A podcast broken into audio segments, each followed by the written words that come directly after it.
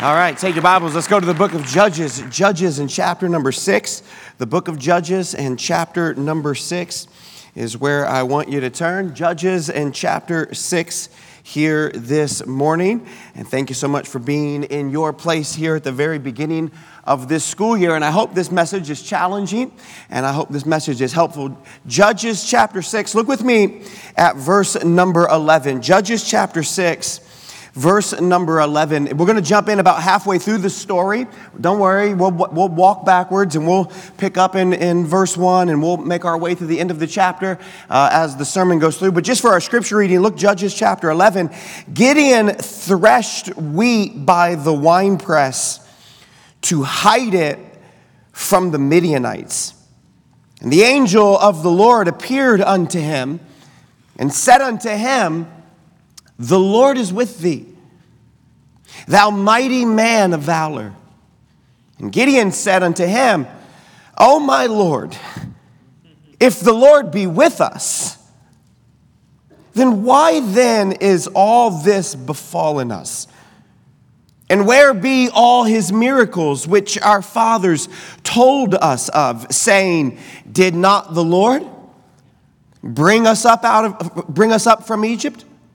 But now the Lord hath forsaken us and delivered us into the hands of the Midianites.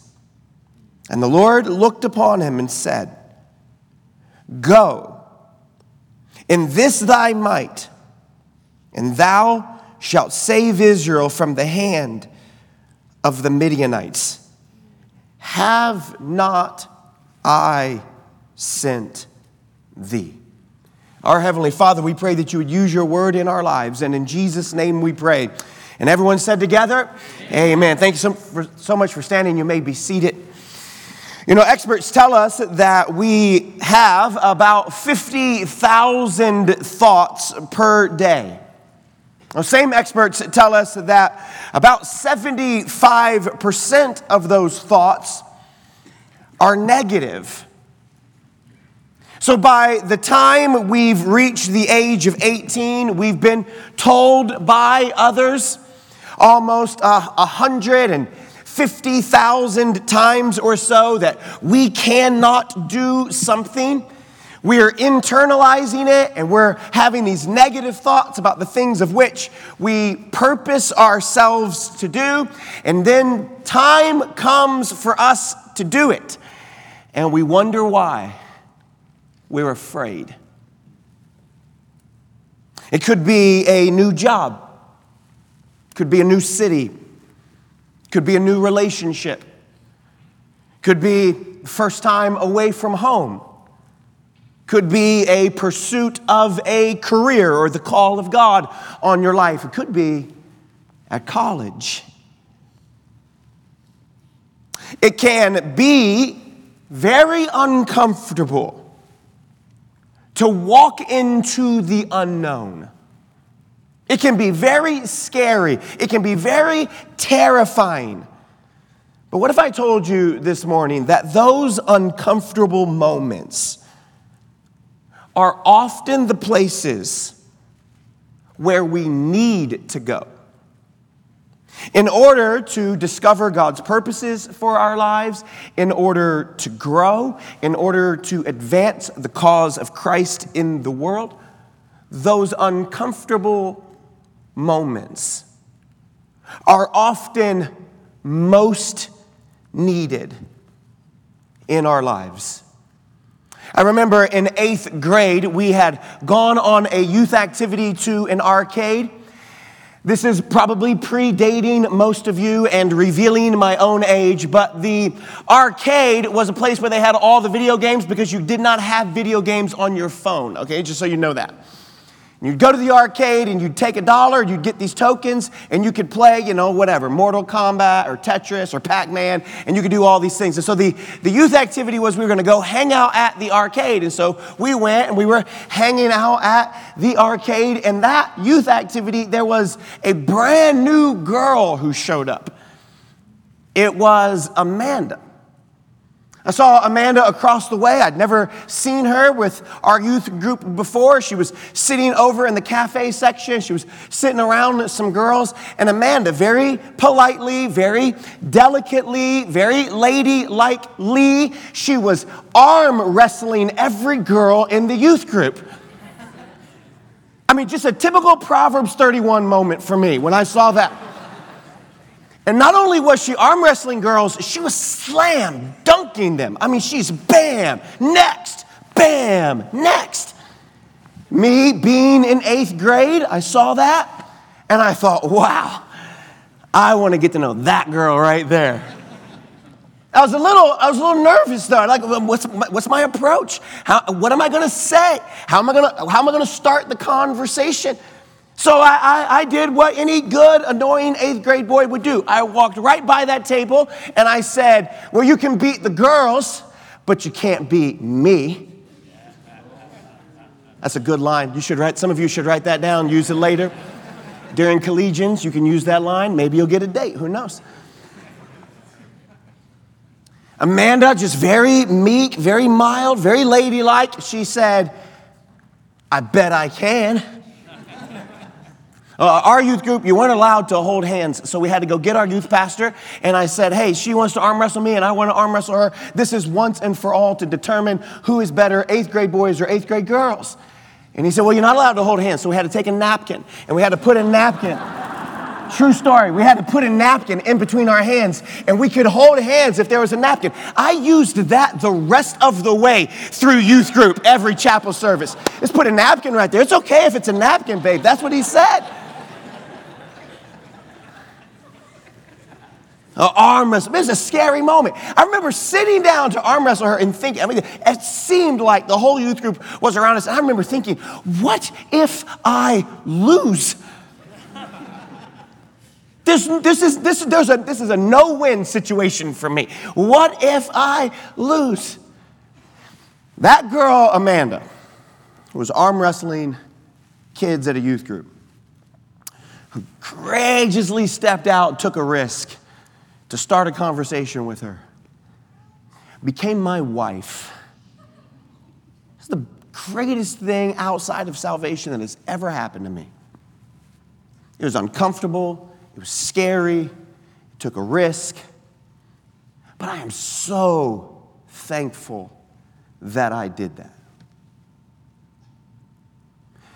Oftentimes, in the purposes and plan of God, he leads us to uncomfortable moments in order not to reveal to ourselves who we are, but to reveal to us who He is. And that is really what you're seeing in Judges chapter 6, Judges chapter 7, the story of Gideon. Not a new story for you, I'm sure, but it's a story of a man who is actually not the model of courage. A man who is not the hero that they needed.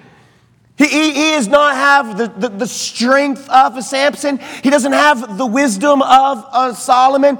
He, he doesn't have the charisma of David. He doesn't have the leadership ability of Moses. In fact, when you read his story, you kind of laugh at the way in which the story begins.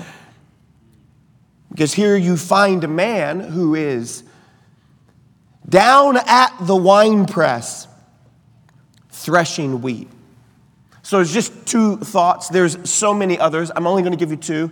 You can make the rest of the application later in, in, just your own reading, but here's two. Here's the first one that when it comes to what God is doing in us, through us, with us, and even among us, two thoughts. First, God sees your potential, not just your past. God sees your potential, not just your past. I love that in the story we, we find Gideon where God finds Gideon. We find Gideon, Gideon threshing wheat by the winepress, and then he tells us even the reason why because he is trying to hide it from the Midianites. Now, this is a very strange place to find him, and it could perhaps be lost on us in our cultural moment because this isn't the way in which we go about our work or getting our food or groceries, but for them, this is the way in which they were able to provide for themselves. And whenever there would be a harvest, whenever there would be a crop, the Midianites were so powerful, they were so cruel that they would march into Israel, whatever time the harvest season was, and they would take whatever the Israelites had harvested for themselves. They were just this band of, of roaming robbers and thieves who would just go city to city, place to place. And the Bible teaches us in verse 1 that the children of Israel did evil in the sight of the Lord, and the Lord delivered them into the hand of Midian seven years.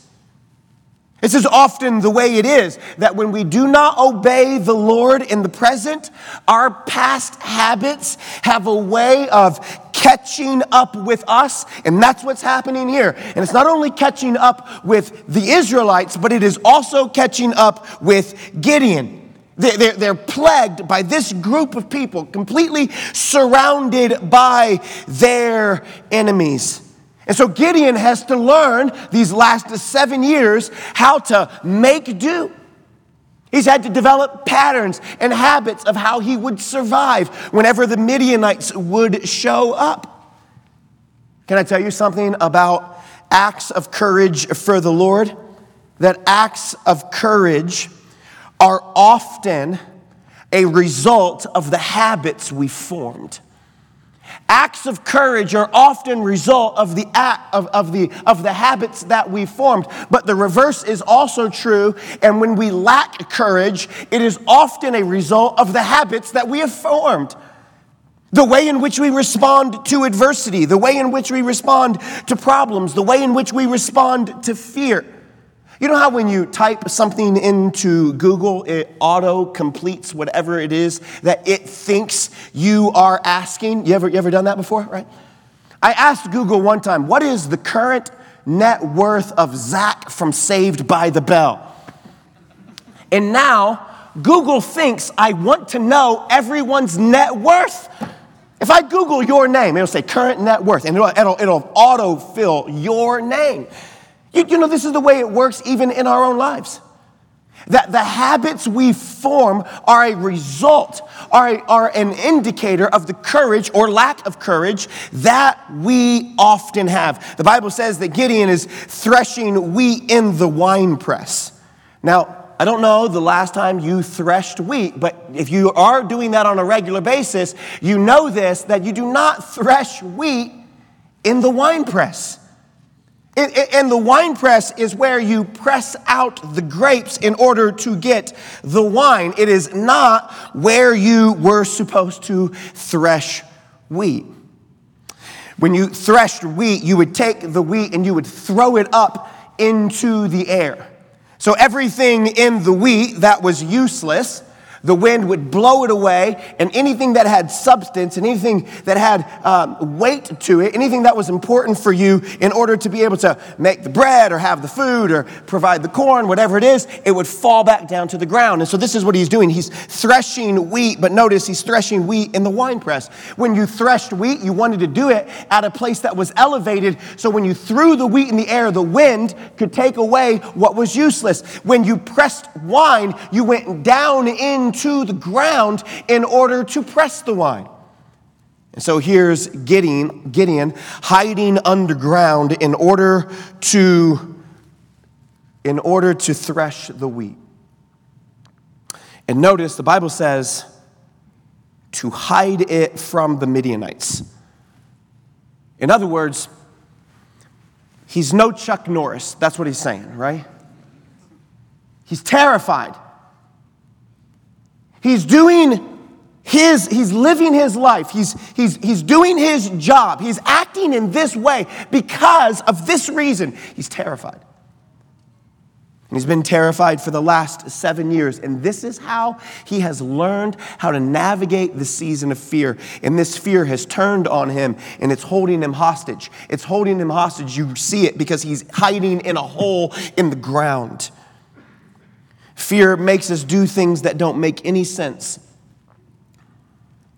The sin of Israel drove Gideon into the wine press, and as a result, Gideon's been stuck there doing this this way for the last seven years. And I wonder how many times in your life or in my life do we get stuck doing something a certain way simply because of fear? Lacking the courage to follow the Lord into all He's called us to be. I think everyone in the room can relate at some point or another with Gideon's story. I, b- I believe that we all have things that can sneak into our heart, can sneak into our mind, can take hold of us, can tie us up and keep us hostage and prevent us from following the Lord and the way in which we know the Lord is calling us to. And can I tell you, friend, that this is not the way in which God intends for us to live. Maybe it's a sin that you're struggling with. Maybe it's something that has happened to you and it's just broken you. And it's made you feel small or helpless or insignificant. It's made you feel worthless or kicked to the curb. Maybe it's simply being away from your home, stepping out of the comfort zone. And now it has it's creating in you these feelings of being oppressed and stuck. And you don't want to go hide in the wine press, you just want to go hide in your dorm room.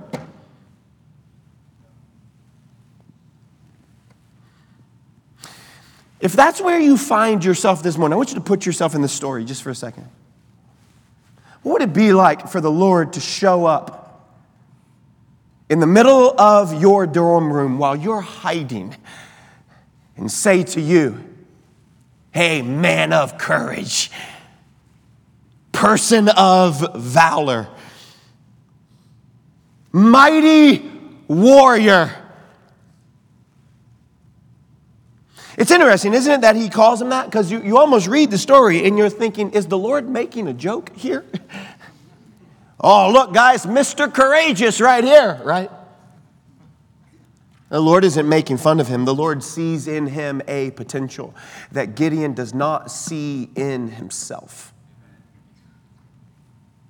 God sees your potential, not just your past.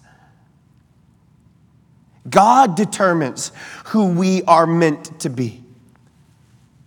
God sees something in Gideon, listen very closely, that Gideon doesn't even see in himself. And God sees something in you that no one else sees in you. And God sees something in you that perhaps you do not see even in yourself. Maybe you look inside of your own heart and you only see fear or insecurity or uh, being inferior in some way or not as smart as him or not as pretty as her or not as popular as that or not as talented as this. And it's very tempting in our lives to define ourselves by how we see ourselves. But what we're realizing from the story of Gideon is it is not how you and I define ourselves that matters, it's how God sees us, it's how God defines us that matters. A lot of people see themselves the way in which Gideon did. I'm a nobody. And it leads to this self loathing, feelings of frustration and doubt and worry. The Lord says to Gideon, Thou mighty man of valor. Verse 13, Gideon fires right back at the Lord, and Gideon said unto him, Oh, my Lord, if the Lord be with us, then why then is all this befallen us? And where be all of his miracles which our fathers told us of? Verse 14, the Lord looked upon him and said, Go in this thy might, and thou shalt save Israel from the hand of the Midianites. Have not I sent thee?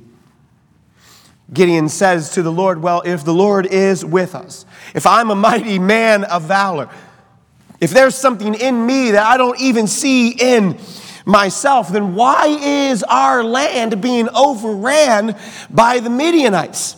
Why am I down here hiding my wheat in the wine press? And it leads us to the second truth, and that is this that God sees possibilities, not just problems. God sees possibilities, not just problems. Gideon wants to talk about all the difficulties. Gideon wants to talk about all the reasons that have got them there. But you notice how the Lord doesn't even address the hardships, He doesn't even address the difficulties that Gideon brings up. He never even answers Gideon's question. Gideon says, Well, if, if, if I'm a mighty man of valor, and if we're supposed to be victorious, and if we're supposed to have meaning, and if we're supposed to be living with courage, and if we're not supposed to be hiding ourselves from this enemy, well then, well then why are we? And the Lord just goes right past it, and the Lord says, Well, I'm with you, am I not? He doesn't even address the question. Notice what he says to Gideon. He says, Verse number 14 Go in this thy might, and thou shalt save Israel from the hand of Midianites. Have not I sent thee? Can I, can I tell you this, friend, that you and I are the instruments of God's work in our time? And we can easily push back from the table and look around our world and we can bemoan all of the things that are going wrong around us, or we can realize that we are the work of God in the world today. You and I are the ones that God has chosen to put here. This is an Esther moment for us. It is you that has been brought into the world for such a time as this. It is you who has been called into the work and the will of God for such a time as this. It's been it's you who has been commissioned by the Lord for such a time as this. None of this is surprising to the Lord. He sees past all of this, and none of it is problematic for him. He is a God who works above it and through it and in spite of it. God sees possibilities, not just the problems. And the way in which the work of God will be accomplished in this world is through the people, like the people in this room. It is through the people, like the people in this room right now. And when you become discouraged,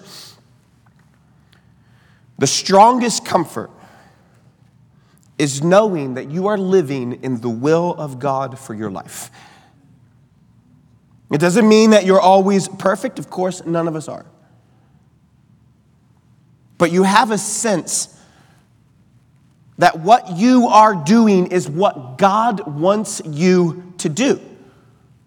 And sometimes all we are able to see is the difficulty. All we are able to see is the problem. And it creates in us this fear. And we forget. We forget the very thing that God is telling Israel, or, or that God is telling Gideon I am the one who sent you. So, three things here just to close it. First, courage comes from the presence of God. You can read just about any article on overcoming your fears, and it will always, almost, it will almost always tell you, well, the way in which you overcome your fear is by learning to control your thoughts. Don't think about the things that scare you. Have you ever tried that? Doesn't work. I am terrified of clowns. I, I am certain that those are what will run the world during the time of tribulation.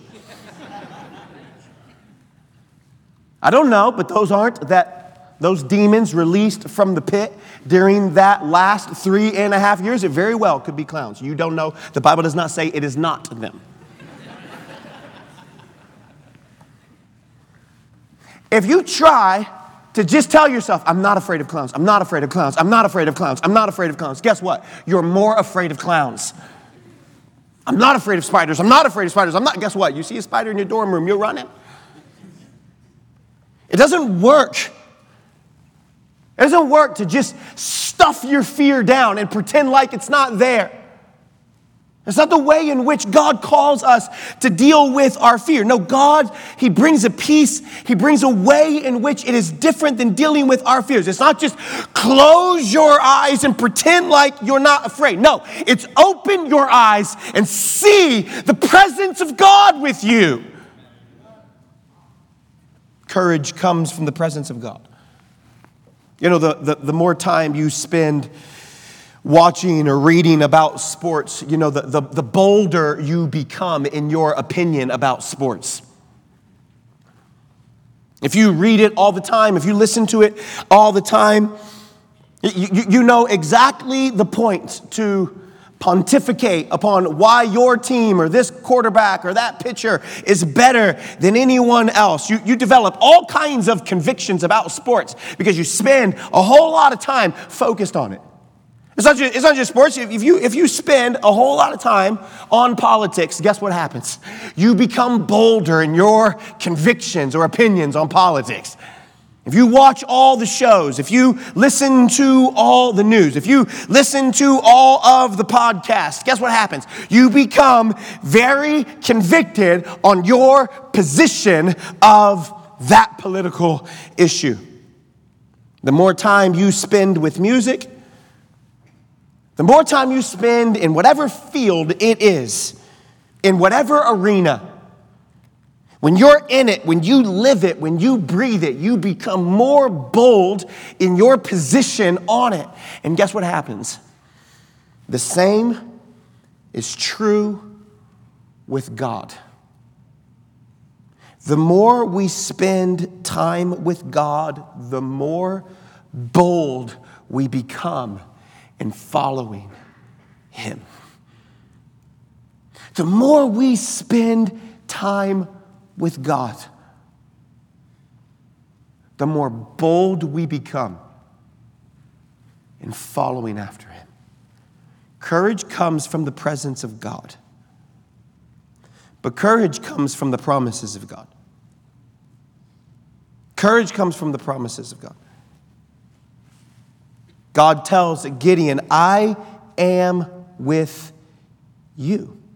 Look at verse 16. The Lord said unto him, says to Gideon, Surely I will be with thee, and thou shalt smite the Midianites as one man.